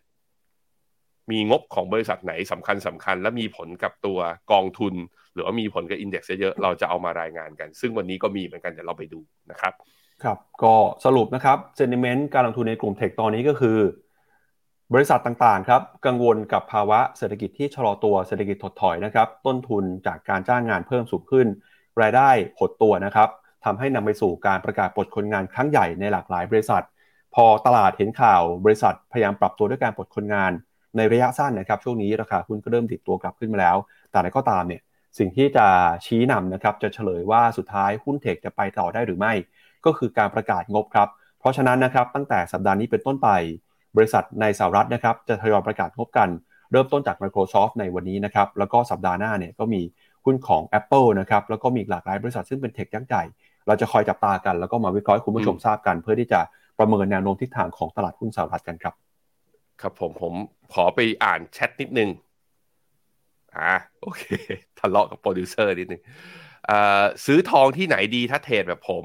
อีกคนนึงบอกว่า เทรดทองในแอป Finno ได้เลยได้เลยเหรอครับ ในแอป Finno เนี่ยเป็นกองทอง เป็นกองทองก็คือซื้อวันไหนได้ราคาวันนั้น เทรดระยะสั้นไม่ได้ ที่ผมเทรดผมเทรด future อ่าอย่างคุณจอร์ดี้เขาบอกว่าแอป Forex ทุกเจ้าเนี่ยมีเทรดทองได้ จริง ๆ อย่างในสตรีมมิ่งนะในอ่าทีตลาด TFEX บ้านเราอะเรามีตัว Gold Online GO Gold Online ก็คือทองที่เป็นเทรดในสกุลดอลลาร์และจริง ๆ บ้านเรามีสินทรัพย์ที่เป็นเขาเรียกว่ามี มีสินค้าในเทรดใน future เนี่ยก็มีทองที่เป็นทองบาทด้วยใช่ไหมปั๊บใช่คใช่รับไหมปั๊บก็มีรายการชื่อ t f e x Station ครับมีมีทุกวันไหนบ้างพี่ปั๊บไหนเอ่อโปรโมทรายการมีโปรโมทตัวเองรายการนิดนึงรายการมีทุกวันครับ แต่ผมเป็นพิธีกรแค่บางวันครับ เป็นแค่วันพุธกับวันพฤหัสครับครับอะก็ก็จะมีถ้าเป็นสินค้าของครับฟิว future มีตัวอะไรบ้างพี่ปั๊บที่คนเทรดเยอะก็มี Set 50ครับ Set 50อันนี้เป็นอืมสินค้าที่มีมูลค่าการซื้อขายสูงสุด รองลงมาก็คือทองครับ ทองก็คือถ้าเป็นทองในตลาดโลกเนี่ยตัวย่อคือ GO อ่าอย่างซีรีส์ปัจจุบันเนี่ยก็เป็น GO ซีรีส์ H 2 3นะครับ แล้วก็มีทองแท่งครับด้วย ทองแท่งก็เป็น GF มี 10 บาท เป็น GF 10แล้วก็ 50 บาท GF เอ่อเฉยๆนะครับ แล้วก็มีอ่าเอ่อ silver ด้วยนะครับ Silver Online Future มีเทรดค่าเงินตอนนี้เทรดค่าเงินในตลาด TFEX เนี่ยก็มีเทรดบาทคู่ดอลลาร์เทรดเยนคู่ดอลลาร์เทรดเงินยูโรคู่ดอลลาร์นะครับ ก็มีหลากหลายอืมสินทรัพย์เลยฮะมียางพาราด้วยนะครับ ก็ออกพอพูดถึง silver แล้วนึกขึ้นได้ครับพี่แบงค์ตอนนี้ราคา silver เนี่ยดูเหมือนว่าจะ outperform กับทองคำด้วยนะครับเดี๋ยวชวนพี่แบงค์ไปดูราคา silver หน่อยฮะๆก็อะไรขึ้นเหรอไปทำอะไรมาครับ silver เขาไปทำอะไรมาอันนี้ราคาทองอะราคา silver ไม่เทียบกับดอลลาร์อะผมลองเทียบกับโกเลย ถ้านับตั้งแต่ปี 2021 พอๆกัน ครับ ถ้านับ ตั้งแต่ต้นปี 2023 เอ้ยไม่นะ ครับ ทองวิ่งแรงกว่านะพี่ปั๊บอ่า แต่คือขาขึ้นเนี่ยก็ครับ คือถ้าขาขึ้นนับตั้งแต่ไตรมาสสี่อะตั้งแต่เดือนกันยามาซินเวอร์ขึ้นแรงพี่ปั๊บจริง บวกตั้ง 25เปอร์เซ็นแต่ถ้านับปีนี้ปีเดียวเนี่ย ปีนี้ทองขึ้นแรงกว่าอะก็เป็นอีกสินทรัพย์หนึ่งนะที่สามารถเทรดได้อะคือ สรุปนะ ถ้าจะเทรดเป็นระยะสั้นอย่างเงี้ย มันมีสินค้าสินทรัพย์สินค้าตัวอื่น แต่ถ้าจะลงทุนเพื่อหวังแบบเกษียณลูกไปเรียนต่างประเทศได้ดีขึ้น เอาเงินตัวเองไปต่างประเทศ เป็นทุนการศึกษาอะอย่างเงี้ยมาเก็บในกองทุนออมระยะยาว มาใช้แพลตฟอร์ม Finnomena กัน ซึ่งช่วงนี้อะเราก็จะออกกิจกรรมหลาย ๆ อย่างนะ ตอนนี้ฟิน cashback ออกมาแล้วด้วย ก็เรียนเชิญทุกคนนะครับ ครับ ก็จากกระแสนะครับเรื่องของเศรษฐกิจถดถอยในปีนี้นะครับ ความหวังก็ยังมีอยู่ครับ ความหวังมาจากหลายเรื่องนะครับ ไม่เป็นเรื่องเฟดที่บอกว่าจะไม่รีบร้อนขึ้นดอกเบี้ย อีกเรื่องหนึงคือเรื่องของนักท่องเที่ยวจีนครับนักท่องเที่ยวจีนเนี่ยตอนนี้กำลังจะเดินทางไปยังพื้นที่ต่างๆทั่วโลกนะครับแล้วสิ่งที่ทุกคนเฝ้ารอก็คือ การช้อปปิ้ง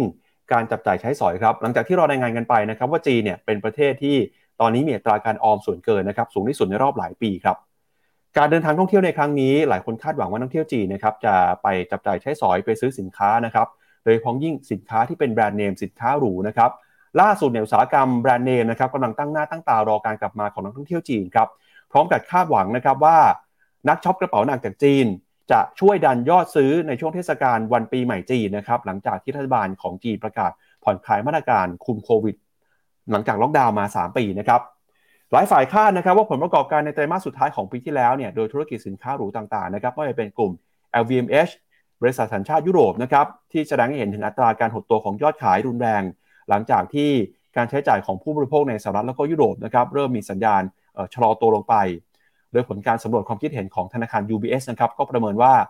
ยอดขายโดยรวมของ LVMH ซึ่งเป็นเจ้าของสินค้าแบรนด์เนมชื่อดัง ไม่ว่าจะเป็น Louis Vuitton นะครับ Christian Dior วมถึงแชมเปญอย่าง Moët & Chandon นะครับแล้วก็สินค้าหรูต่างๆเนี่ยในไตรมาสที่แล้วน่าจะขยายตัวได้ประมาณ 7% แล้วก็กลุ่ม Kering นะครับซึ่งเป็นเจ้าของแบรนด์หรูอย่างกุชชี่เอ่อ Yves Saint Laurent นะครับน่าจะหดตัวลงไปประมาณ 2%ขณะที่ยอดขายของ a i r m e s นะครับน่าจะขยายตัวได้ 17%ครับก็ถือว่าเป็นการขยายตัวได้แต่ก็หดตัวจากไตรมาสก่อนหน้านะครับ ซึ่งผลประกอบการของอุตสาหกรรมนี้เนี่ยส่วนใหญ่ก็มาจากตลาดจีนนะครับที่เอ่อชะลอตัว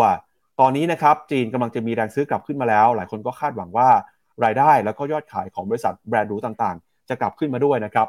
ข้อมูลของบริษัทที่ปรึกษาธุรกิจนะครับ อย่างเบนออกมาระบุนะครับว่าการใช้จ่ายในสินค้าหรูของจีนเมื่อเปรียบเทียบกับมูลค่าทั่วโลกเนี่ยลดลงมาครับจากก่อนโควิดอยู่ที่ประมาณ 33%ก็ลงมาอยู่ที่ประมาณ 17%ปีที่แล้ว ถ้าหากว่ากลับขึ้นไปได้เท่าก่อนโควิดนะครับแปลว่ากำลังซื้อของจีนในสินค้าหรูเนี่ยจะกลับขึ้นมา1เท่าตัวเลยทีเดียว โดยมีการคาดหวังนะครับว่าตลาดจีนจะกลายเป็นตลาดที่ใหญ่ที่สุดของอุตสาหกรรมสินค้าหรูภายในปี 2025 ขณะที่อุตสาหกรรมนี้นะครับ ก็กำลังเฝ้ารอนะครับการกลับมาของนักท่องเที่ยวจีน แล้วก็ตอนนี้เนี่ยนักท่องเที่ยวจีนส่วนใหญ่ก็ยังคงเลือกจุดหมายในเอเชียนะครับกลับขึ้นมาเป็นจุดหมายปลายทางแรกๆแล้วก็ลงมาก็เป็นในฝั่งของยุโรปด้วยนะครับซึ่งพอไปที่ยุโรปแล้วเนี่ยก็อาจจะเห็นการซื้อของการช้อปปิ้งแบรนด์เนมกันก็ได้ แต่กว่าจะกลับไปเที่ยวยุโรปกันได้นะครับตลาดก็ประเมินกันว่าน่าจะเป็นช่วงปลายไตรมาสสหรือว่าช่วงหลังของปีนี้เป็นอย่างช้าครับพี่แบงค์ครับผมเคอร์ริงเนี่ยจะมีการประกาศงบของไตรมาสสี่ เอาเดือนหน้านะวันที่ 15 กุมภายังอีกค่อนข้างไกล คราวนี้ถ้าดูจากตัวกราฟเนี่ยจะเห็นว่ามีแนวต้านสำคัญตรงแถวๆประมาณ 567 ตอนนี้อยู่ที่ 537 คือแนวต้านนี้ต้องผ่านให้ได้ก่อน ดูเคอร์ริงเนี่ยเป็นแบรนด์ไอเป็นหุ้นที่เป็นไซด์เวดาวมาสักช่วงหนึ่งเลย ผมคิดว่าก็มันมาจากเรื่องมุมมองของนักหุ้นจีนที่ออกมาไม่ได้แต่ให้ดูหลุยวิตองนะครับ LVMH LVMH เทรดที่มิลานนะ เมื่อวานนี้บวกขึ้นมาได้ 1.19% LVMH เนี่ยพรุ่งวันพฤหัสนี้จะประกาศงบ พี่ปั๊บโน้ตไว้ด้วย เราจะมาดูกันว่าเออร์เน็งไตรมาสสี่เขาเป็นยังไงบ้างนะฮะตอนนี้ราคาอยู่ที่ 790 จุดสูงสุดของเดือนมกรานี้ก็คือวันที่ 18 มกราวันพุธที่ผ่านมา จุดไฮของเขาคือ 806 ถ้ากลับไปย้อนดูเป็นกราฟรายวีคเลย 806 เมื่อวันพุธที่ผ่านมาคือจุด all time high ของ LVMH ครับ พี่ปับ๊บโอ้ถ้าจีนมาเนี่ย แล้วรายได้เนี่ยแรงซื้อจากนักท่องเที่ยว นักท่องเที่ยวจีนเนี่ยมาจริงนะมีแนวโน้มว่า all time high อาจจะยังทำสถิติต่อเนื่องนะ ถ้าดูจากกราฟแล้ว เป็นหุ้นอีกตัวหนึ่งที่นี่แหละหนึ่งในตัวที่ทำให้ตัวดัชนี Euro Stoxx 50 และยูตัว Euro Stoxx 600 เนี่ย ไม่ได้ลงเยอะ เพราะนี่คือหุ้นที่ใหญ่ที่สุดในยุโรป แล้วตัวที่ใหญ่ที่สุดในยุโรปยังเดินหน้าแบบนี้ มันก็เลยทำให้หุ้นตลาดหุ้นยุโรปเมื่อเทียบกับตัวเศรษฐกิจของเขามันดูเพี้ยนนิดนึงคือเศรษฐกิจเหมือนจะถดถอย แต่ตลาดหุ้นกลับไม่ลงนะครับ ครับ หุ้น LVMH ใหญ่ที่สุดในยุโรปนะฮะเราก็จะเห็นความแตกต่างเนี่ยอันนี้เป็นภาพของดัชนีตลาดหุ้นยุโรปทั้งภูมิภาคเลยนะครับมารวมกันฮะก็อย่างที่พี่แบงค์บอกไปครับตอนนี้เนี่ยหุ้นที่มีขนาดใหญ่ที่สุดในตลาดหุ้นยุโรปก็คือหุ้นของ LVMH นะครับมี Market Cap อยู่ที่ประมาณ 426,000 ล้าน รองลงมาเนี่ยก็คือ Nestle นะครับ Market Cap อยู่ที่ประมาณ 380,000 ล้านนะครับแล้วก็มี L'Oreal ฮะก็ถ้าเปรียบเทียบโครงสร้างตลาดหุ้นยุโรปกับของสหรัฐอเมริกาเนี่ยตลาดหุ้นยุโรปนะครับกลุ่มสินค้าอุปโภคบริโภคเนี่ยเป็นกลุ่มที่มีขนาดใหญ่ที่สุดนะครับแต่สหรัฐเนี่ยกลุ่มที่ใหญ่ที่สุดคือกลุ่มไอทีครับแล้วก็ข่าวเรื่องของ Microsoft นะครับหลายคนบอกว่าเอ๊ะทำไมเกิดอะไรขึ้นนะครับ Microsoft เนี่ยเพิ่งจะออกมาประกาศปลดคนงานไป แต่เมื่อวานนี้กลับมีข่าวใหญ่ออกมาบอกว่าจะเข้าไปลงทุนนะครับในเอ่อ Open AI ฮะซึ่งเป็นผู้สร้างเอ่ออย่าง Chat GPT นะครับซึ่งเป็นระบบ AI นะครับมูลค่า 10,000 ล้านดอลลาร์ครับก็อาจจะเป็นจุดเปลี่ยนสำคัญนะครับของเทคโนโลยีในยุคสมัยนี้ก็ได้นะครับสำนักข่าว CNBC นะครับมีการรายงานว่า ทาง Microsoft ประกาศลงทุนรอบใหม่ใน Open AI โดยเม็ดเงินเนี่ยที่ตลาดเห็นกันนะครับอยู่ที่ประมาณ 10,000 ล้านดอลลาร์สหรัฐนะครับ โดย CNBC บอกนะครับว่า Microsoft จะเพิ่มเงินลงทุนใน OpenAI บริษัทห้องปฏิบัติการวิจัยปัญญาประดิษฐ์นะครับที่สร้าง Chat GPT แล้วก็ DALL-E นะครับด้วยเงินลงทุนต่อเนื่องหลายปี วงเงินรวมกันมากกว่า 10,000 ล้านดอลลาร์สหรัฐ แล้วก็เป็นการร่วมลงทุนครั้งที่3นะครับหลังจากที่ Microsoft เคยลงทุนไปในบริษัทนี้เมื่อปี 2019 แล้วก็ปี 2021 ที่ผ่านมาครับ ถึงแม้ว่า Microsoft นะครับจะได้ไม่ได้ประกาศตัวเลขโดยตรงนะฮะ แต่สื่อต่างๆก็พยายามไปสืบหาตัวเลขมาจนได้ความชัดเจนว่าอยู่ที่ประมาณ 10,000 ล้านดอลลาร์นะครับ ซึ่งผู้บริหารของ Microsoft นะครับ คุณสัตยา นาเดล่าเนี่ยออกมาบอกนะครับว่า Microsoft จะสร้างความร่วมมือกับ OpenAI ด้วยความทะเยอทะยานร่วมกันนะครับ พัฒนางานวิจัย AI ที่ทันสมัยแล้วก็มีความรับผิดชอบนะครับทำให้ AI เนี่ยในฐานแพลตฟอร์มเทคโนโลยีใหม่ มีความเป็นประชาธิปไตย แล้วก็หลายปีที่ผ่านมาครับ OpenAI เนี่ยก็ทำงานอย่างใกล้ชิดกับ Azure นะครับซึ่งเป็นบริษัท Cloud Computing ของ Microsoft แล้วก็ในปี 2019 ครับ Microsoft ได้มีการสนับสนุน OpenAI ด้วยวงเงิน 1,000 ล้านดอลลาร์ ซึ่งการลงทุนในครั้งนั้นเนี่ยทำให้ Microsoft เป็นผู้ให้บริการ Cloud Computing แต่เพียงผู้เดียวของ OpenAI แล้วก็ Microsoft ก็บอกด้วยนะครับว่า Azure ครับยังคงจะทำหน้าที่เป็นผู้ให้บริการพิเศษ ของ OpenAI ต่อไปนะครับซึ่งสิ่งที่ Microsoft ได้มีการประกาศลงทุนไปเนี่ยก็เป็นแนวโน้มนะครับเป็นเทรนด์สำคัญที่ตอนนี้บริษัทเทคกำลังเพิ่มงบประมาณในการวิจัยแล้วก็ลงทุนนะครับในปัญญาประดิษฐ์มากขึ้น อย่าง Alphabet นะครับ Amazon Meta เนี่ยก็กำลังหาพื้นที่นะครับในการลงทุนในอุตสาหกรรม AI ด้วยนะครับก็แม้ว่าผลประกอบการจะไม่ดีนะครับมีการปลดคนงานปลดพนักงาน แต่การลงทุนในอนาคตนะครับอย่างการลงทุนใน AI ยังคงเป็นเรื่องสำคัญนะครับตามนโยบายของ Microsoft แล้วต่อไปเนี่ยเราจะเห็นว่า AI จะกลายเป็นจุดเปลี่ยนสำคัญของอุตสาหกรรมเทคโนโลยีก็ได้ครับพี่แบงค์อืมครับผมล่าสุดผมเห็นมีข่าวนะเขาบอกว่าเอาไอ้ตัว Chat GPT เนี่ยไปสอบปริญญาตรีใช่ไหมได้คะแนนมากกว่านักศึกษาด้วยคือแบบไปกันใหญ่แล้ว คืออะไรไปถึงว่าต่อไปนี้คนไม่ต้องเรียนหรอ มาใช้แชทตัวนี้อะ มันก็เป็นอนาคตนะ ใครที่ได้ลองเล่น ChatGPT แล้วใครไปลองเล่นแล้ว มีคำถามอะไรที่แบบตลกตลกหรือคำถามเซอร์ไพรส์ว่าเฮ้ยมันตอบแล้วมันประทับใจอะไรเงี้ยลองพิมพ์กันเข้ามาหน่อย ผมผมพิมพ์เข้าไป อันนี้ไม่ได้คิดจะทำจริง ๆ นะ แต่แค่พิมพ์เข้าไปแต่ว่าผมผมลองพิมพ์เข้าไปว่า เออมีพนักงานที่แบบว่า under productive วิธีการจัดการหรือว่าวิธีการ manage เพื่อเพิ่ม productivity ของเขาทำยังไงได้บ้าง คือมันตอบมายาวเลยเป็นเจ็ดแปดข้อ ตอบมาเป็นแบบคล้ายๆเป็น playbook อะแล้วเวลาคือมันเป็นการตอบโดยที่ไม่ได้ใช้อารมณ์ไงมันก็แบบเออมันได้ไกด์ไลน์ในความคิดอะไรอย่างดีเหมือนกัน แต่ตอบอย่างนี้ผมไม่ได้บอกว่าเอ้ยปั๊บแบบว่าแขกขยันขึ้นหน่อยไม่ใช่อย่างนั้นนะหรือว่าฟันนักงานฟินโนดูอยู่ไหมคือแบบว่าลองดูเฉยๆว่าเออคำถามที่มันแบบว่า มันคนไม่ไม่น่าจะถามหรืออะไรเงี้ย หรือผมเขียนอย่างเงี้ย ผมพิมพ์ไปว่า ผมจะไปวันที่สี่เมษาเนี่ย เดี๋ยวพี่ปั๊บจะต้องไปหามาหาคนมาแทนไลฟ์ผม เพราะผมจะไปบินไปญี่ปุ่นพอลูกปิดเทอม ผมก็พิมพ์เข้าไปเลยว่า จะไปฟุกุโอกะสิบวัน วางแผนทริปให้หน่อย มันบอกมาเลยพี่ปั๊บวันที่หนึ่งเที่ยวที่อะไรที่ไหน นอนที่ไหนวันที่สองเที่ยวที่ไหนคือเรียงลงมาจนจบทริปแบบผมบอกเอ้า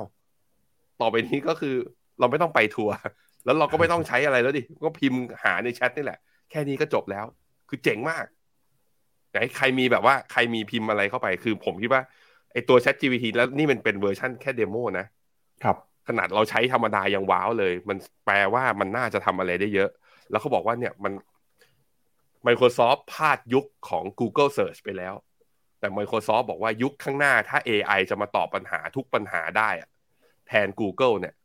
Microsoft บอกฉันจะไม่พลาดนั่นแหละ มันก็เลยเป็นที่มาที่ว่าถึงลดคนแต่ก็อยากจะลงทุนครับ ครับทำไมบริษัทเทคนะครับถึงกลับมาสนใจเรื่องของการลงทุนใน AI นะครับก็ต้องบอกว่าอย่าง Chat GPT เนี่ย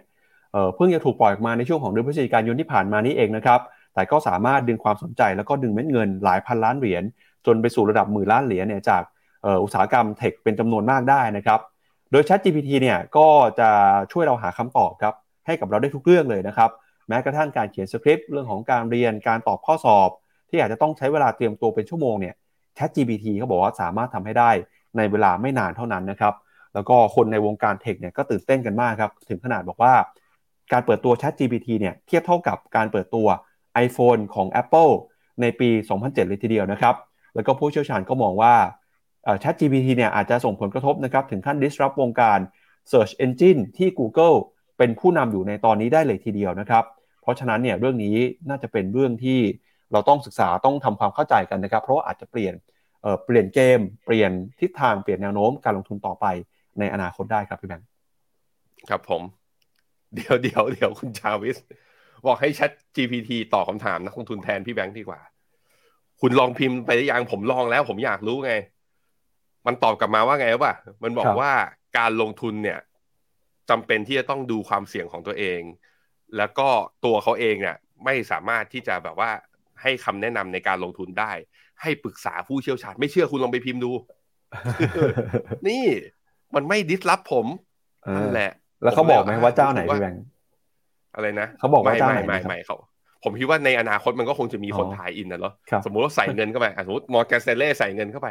แชท PVP ก็จะบอกเออแนะนำได้เพราะว่ามอร์แกนเซเล่ให้มุมมองอย่างนี้ มันอาจจะเกิดขึ้น แต่ณตอนนี้คือตัวแชทมัน pure ๆเองอะ มันไม่ตอบมันไม่ตอบวันนั้นเรายังรอดกันอยู่พี่ปั๊บเรายังมีงานกันอยู่นะฮะคือตอนนี้ยังเป็น OpenAI อยู่ครับพี่แบงก์ก็คือเขายังไม่ได้หากำไรไม่ได้หารายได้นะครับอะไรนี่ขู่ผมเหรอไม่หมายถึงว่า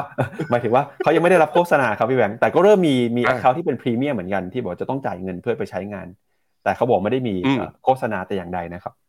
ใช่แต่ผมเชื่อว่ามันสุดสุดท้ายแล้วนะ สมมติบูมเบิร์กไป plug-in หรือ Morgan Stanley Goldman Sachs ไป plug-in มันก็อาจจะให้มุมมองได้โดยที่บอกว่าเครดิตเนี่ย ของการให้ target นี้คือใคร มันก็อาจจะมีโอกาสได้เหมือนกัน มันก็แปลว่าถ้าถ้าคนใช้เยอะนะ นักวิเคราะห์ทุกสำนักมันก็จะต้องเข้าไปรวมกันอยู่ในแชทเพิ่มขึ้นตามไปด้วย โอ้โห ดูแล้ว มันก็ยิ่งไปกันใหญ่เลยเหมือนกันนะฮะครับงั้นเดี๋ยวเรามาดูนะครับ ราคาหุ้นที่เราคุยกันไปเมื่อสักครู่ที่ผ่านมานะครับ ทั้งหุ้นในกลุ่มแบรนด์สินค้าหรูนะครับ แล้วก็หุ้นของ Microsoft ด้วยนะครับเดี๋ยวไปดูทีละตัวครับเมื่อสักครู่นี้เราพูดถึง LVMH กันไปนะครับ ก็ตอนนี้นักวิเคราะห์เนี่ยสามสิบรายคำแนะนำซื้อครับ ส่วนใหญ่นะครับก็มองราคาเป้าหมายอยู่ที่ 873 ยูโรนะครับราคา upside อาจจะเหลือไม่เยอะแล้วนะครับ แล้วก็ Kering ครับ Kering เนี่ยส่วนใหญ่ก็ให้คำแนะนำซื้อเช่นกัน มี upside ประมาณ 12%นะครับ แล้วก็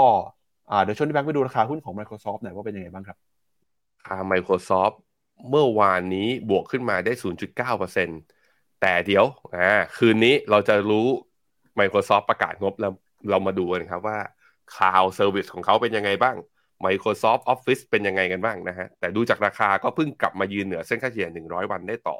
ดูโมเมนตัมแล้วก็อาจจะมีโอกาสไปต่ออีก อัพไซด์เอาแนวต้านสำคัญเลยคือเส้นค่าเฉลี่ย 200 วัน ทดสอบมาแล้ว 2 ทีเมื่อตอนเดือนสิงหาปีที่แล้ว แล้วทดสอบอีกทีหนึ่งคือกลางเดือนธันวาปีที่แล้ว 2 ครั้งนั้นยังไม่ผ่าน ครั้งนี้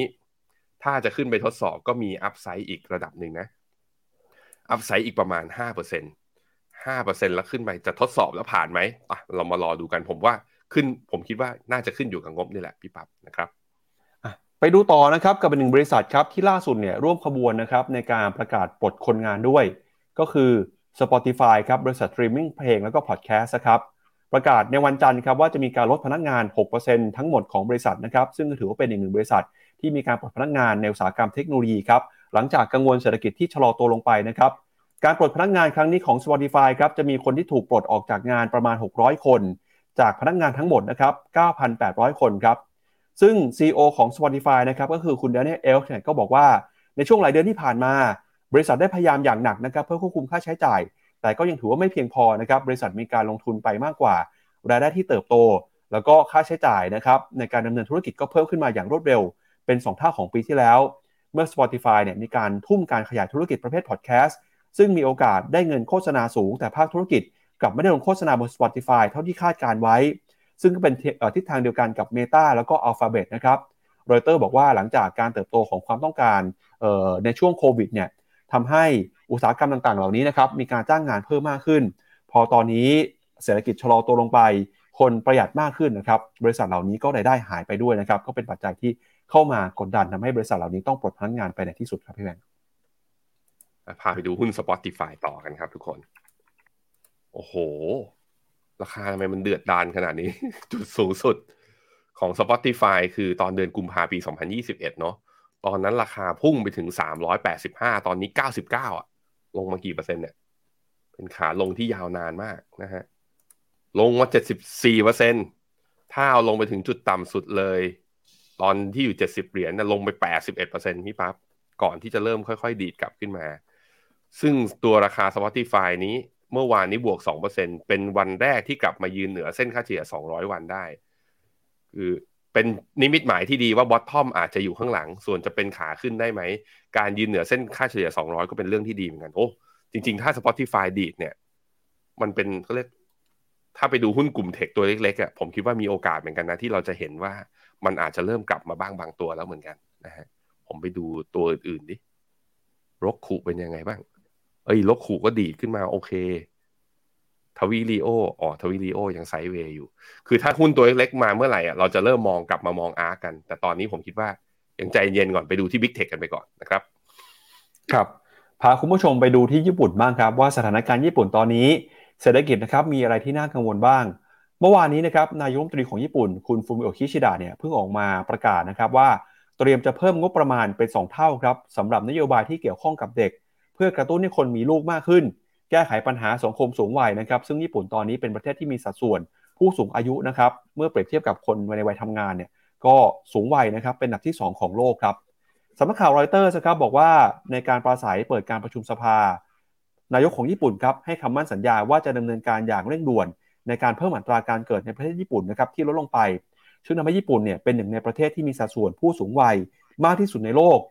ในช่วงไม่กี่ปีที่ผ่านมานะครับรัฐบาลของญี่ปุ่นพยายามจะสนับสนุนให้คนมีลูกมากขึ้น โดยสัญญาว่าจะให้เงินสดนะครับให้สวัสดิการที่ดีขึ้น แต่ญี่ปุ่นก็ยังคงเป็นหนึ่งในประเทศนะครับที่ค่าเลี้ยงดูเด็กแพงที่สุดในโลกครับตามประมาณการของภาครัฐนะครับจำนวนการเกิดในญี่ปุ่นเนี่ยลดลงมาสู่ระดับที่ต่ำที่สุด เป็นประวัติการเมื่อปีที่แล้ว โดยมีอัตราการเกิดลดลงไปต่ำกว่า 8 0 0 0 0คนเป็นปีแรกเลยครับ แล้วก็ถือว่าเป็นจุดพลิกผันนะครับที่เกิดขึ้นเร็วกว่าที่รัฐบาลคาดไว้ คือรัฐบาลมองแล้วนะครับว่าคนจะเกิดน้อยลง แต่ไม่คิดว่าจะลงเร็วขนาดนี้ มองว่าลงเร็วเนี่ยคือที่เกิดจริงๆเนี่ยเร็วกว่าที่คาดไว้ถึง 8 ปีเลยทีเดียวครับ จึงมีแนวโน้มนะครับที่ทำให้จำนวนประชากรของญี่ปุ่นน่าจะลดลงไปอีก แล้วก็ส่งผลให้ค่ากลางหรือค่าเฉลี่ยของอายุประชากรนะครับเพิ่มขึ้น ปัจจุบันเนี่ยอายุเฉลี่ยของประชากรญี่ปุ่นนะครับอยู่ที่ประมาณ 49 ปีครับ เป็นรองเพียงแค่ประเทศอย่างโมนาโกนะครับที่มีอายุเฉลี่ยอยู่ที่ 55 ปี ซึ่งญี่ปุ่นก็ออกมาแสดงความกังวลนะครับ ผู้นำของญี่ปุ่นก็บอกว่าประเทศของเราเนี่ยมาถึงจุดที่ว่าจะสามารถคงบทบาทหน้าที่ทางสังคมของตัวเองไว้ได้หรือเปล่า จะกลายเป็นความเสี่ยงสำคัญนะครับว่าสังคมจะอยู่รอดได้อย่างไร ถ้าหากว่ามีแต่คนผู้สูงอายุเพิ่มขึ้น แต่ไม่มีคนเกิดใหม่เลยนะครับ คุณฟูมิโอคิชิดะก็เลยบอกนะครับว่าตอนนี้เนี่ยถึงเวลาแล้วครับที่ต้องทำอะไรสักอย่างหนึ่งนะครับ โดยภายในเดือนมิถุนายนนี้ครับจะมีการส่งแผนการเพิ่มงบประมาณเป็น 2 เท่าสำหรับนโยบายเกี่ยวกับเด็กนะครับแล้วก็ในเดือนเมษายนครับจะมีการจัดตั้งหน่วยงานใหม่ของรัฐบาล เพื่อทำงานด้านเด็กแล้วก็ครอบครัวโดยเฉพาะเลยครับ ข้อมูลของศูนย์วิจัยนะครับในญี่ปุ่นบอกว่าค่าใช้จ่ายในการเลี้ยงดูเด็กของญี่ปุ่นเนี่ยสูงที่สุด เป็นอันดับที่ 3 ของโลกครับรองจากจีนแล้วก็เกาหลีใต้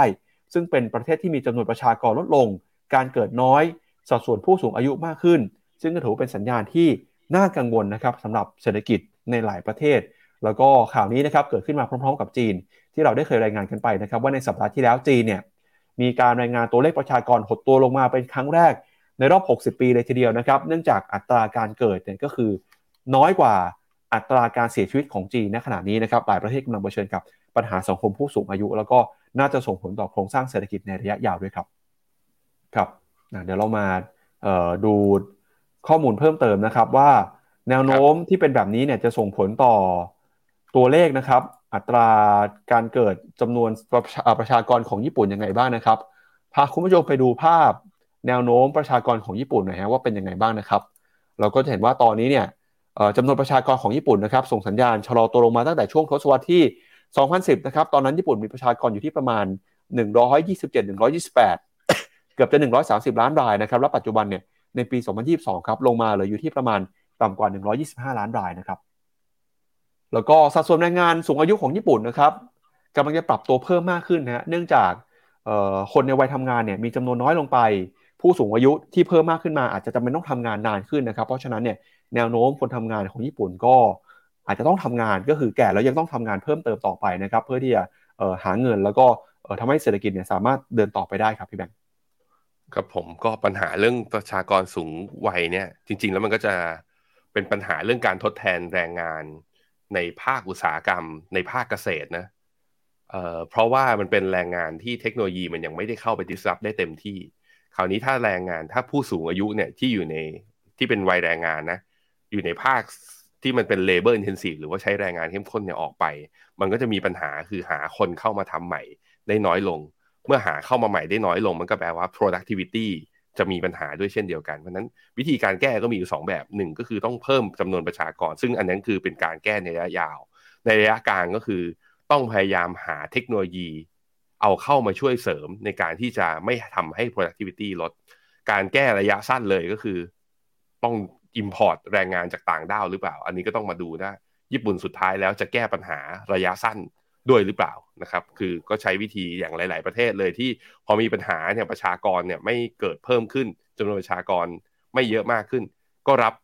ผู้อพยพหรือรับนักแรงงานต่างด้าวเนี่ยเข้าไปทำงานในแรงงานที่เป็นแบบว่าในอุตสาหกรรมที่เป็น labor intensive มากขึ้น แต่ว่าญี่ปุ่นเนี่ยไม่ค่อยเห็นเนาะเราไม่ค่อยเห็นแรงงานต่างชาติที่เข้าไป แต่ก็ไม่แน่ครับนโยบายก็อาจจะต้องมีการเปลี่ยนบ้างนะครับ ครับ ก็เดี๋ยวชวนพี่แพงอ่านคอมเมนต์หน่อยฮะว่าคุณผู้ชมเข้ามาพูดคุยทักทายกันเป็นยังไงบ้างนะครับ ก่อนที่ไปดูข่าวสุดท้ายกันแล้วกันฮะเเรื่องของผลตอบแทนกองทุน hedge fund ที่ให้ผลตอบแทนสูงที่สุดในโลกนะครับเดี๋ยวพรุ่งนี้เอาไปเล่าให้ฟังแล้วกันครับเดี๋ยววันนี้ไปดูเรื่องของข่าวแบงก์ชาติกันก่อนครับอ่านคอมเมนต์ก่อนคุยสนุกเลยครับมีบางช่วงปั๊บโยนมาแล้วผมเงียบๆคือนั่งอ่านคอมเมนต์แล้วเพลินๆดีขอโทษทีนะฮะครับ คุณประกิตบอกว่ากองทุน S&P 500 กองไหนน่าสนใจสุด ถ้าเป็นเอาล้อกับอินเด็กเลยก็ ตัวนี้ก็ได้ครับอ่าล้อกับอินเด็กเลยก็ SCB US 500 ถ้าอยากเน้นที่แบบว่าเป็นกองที่แบบ outperform หุ้นอเมริกาหน่อยมีเทคเยอะขึ้นมานิดนึง เราชอบ KUSA นะครับ ถ้าเป็นแบบว่าเป็นเอาโกลสไตล์เลยแล้วแบบว่าอยากสู้กับเบลลี่กิฟฟอร์ดก็ KFUS นะของเบลลี่กิฟฟอร์ดก็มีเหมือนกันไอตัวไหนที่ลงเยอะๆผมคิดว่า ปีนี้จะเป็นตัวปีที่จะรีบาวได้ค่อนข้างดี คุณเปียกๆบอกว่ารอเวียดนามเปิดตลาดอยากขายเข้าตามฟินโนบวกอยู่ 12%เปิดมาก็น่าจะบวกต่อนะฮะ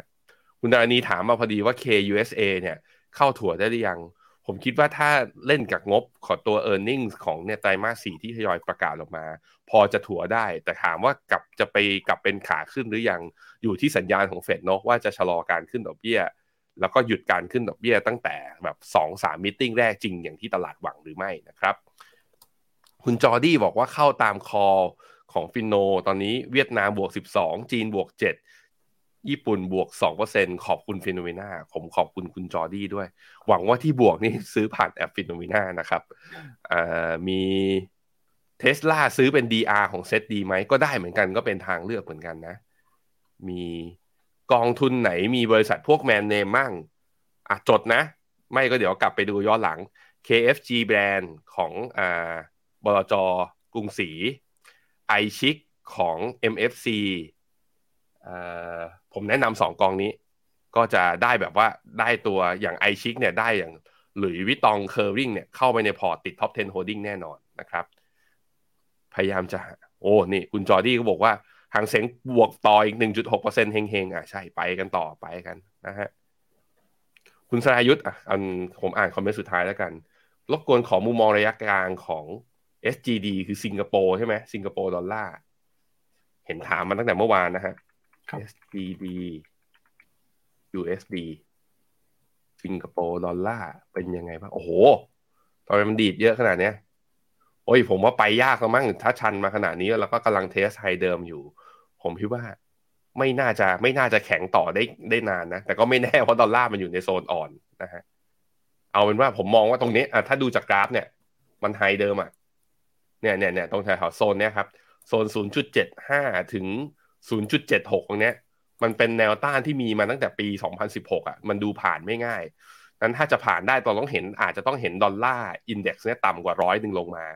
ซึ่งผมคิดว่าดอลลาร์มันอ่อนค่าเร็วเกินไป อาจจะต้องมีการเป็น technical rebound แข็งค่ากลับบ้างช่วงสั้น แล้วค่อยมาดูอีกทีหนึ่ง ผมคิดว่าไม่ผ่านตรงนี้นะครับ ไปข่าวสุดท้ายครับพี่ปั๊บครับไปดูการประชุมกรงงที่จะเกิดขึ้นในวันพรุ่งนี้นะครับตอนนี้นักวิเคราะห์เนี่ยเริ่มออกมาคาดการณ์แล้วก็ประเมินผลการประชุมกรงงกันนะครับสำนักข่าวรอยเตอร์ครับไปรวบรวมมุมมองของนักวิเคราะห์นะครับบอกว่านักวิเคราะห์ทั้งหมด 21 ราย จากที่ทำแบบสำรวจ 23 รายครับเชื่อว่ากรงงวันพรุ่งนี้นะครับจะมีการขึ้นอัตราดอกเบี้ยนโยบาย 25 basis point ไปสู่ระดับ 1.5%นะครับโดยมีสาเหตุสำคัญมาจากเศรษฐกิจไทย ที่ยังคงฟื้นตัวได้อย่างร้อนแรงนะครับจากการท่องเที่ยว โดยมองประเด็นเรื่องของการกลับมาท่องเที่ยวนะครับของไทยที่ฟื้นตัวขึ้นมาเนี่ยโดยเฉพาะยิ่งจากท่องเที่ยวจีนครับจะเป็นตัวกระตุ้นนะครับให้เศรษฐกิจไทยเติบโต ปีนี้เนี่ยภาครัฐนะครับเชื่อว่าตัวเลขการท่องเที่ยวจะฟื้นตัวขึ้นมาจากปีที่แล้ว จากระดับประมาณ 10 กว่าล้านรายเนี่ยจะขึ้นมาเป็น 25 ล้านราย แต่ก็ตามนะครับถ้าหากว่าการท่องเที่ยวฟื้นตัวขึ้นมาได้ต่อเนื่อง จนแต่ระดับก่อนโควิด เราจะเห็นการท่องเที่ยวขึ้นไปนะครับท่องเที่ยวต่างชาติสูงถึง 40 ล้านรายต่อปีเลยทีเดียวครับ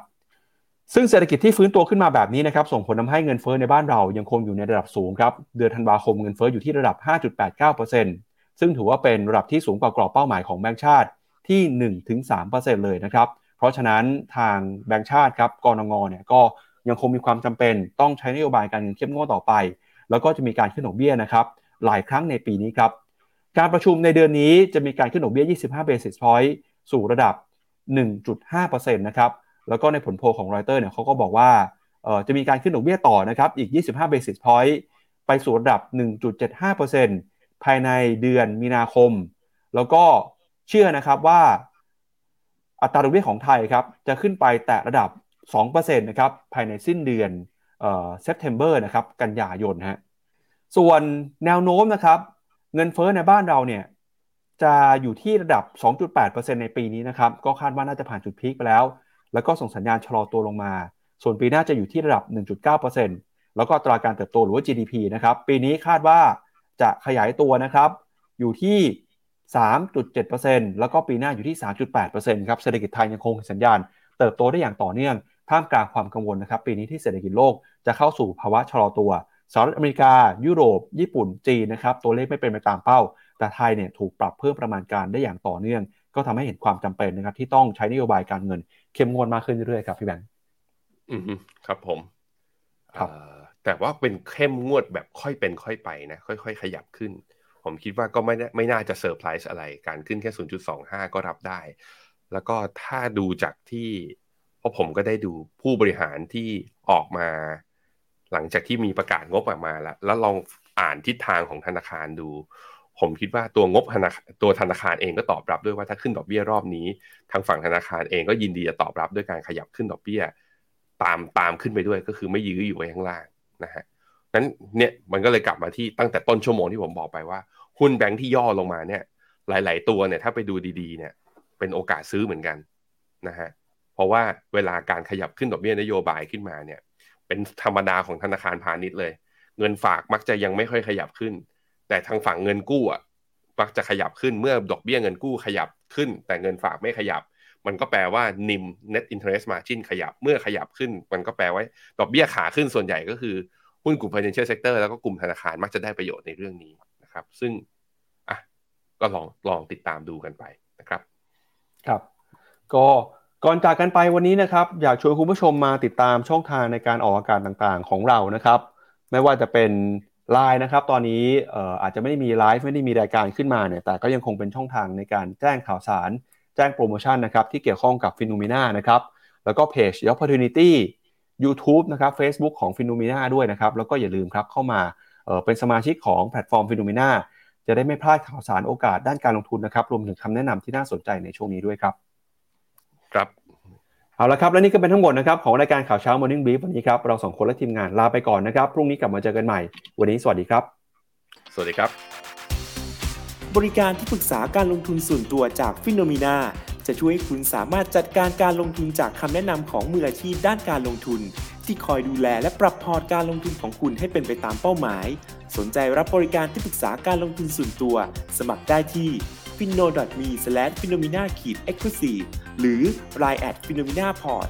คำเตือน ผู้ลงทุนควรทำความเข้าใจลักษณะสินค้า เงื่อนไขผลตอบแทน และความเสี่ยงก่อนตัดสินใจลงทุน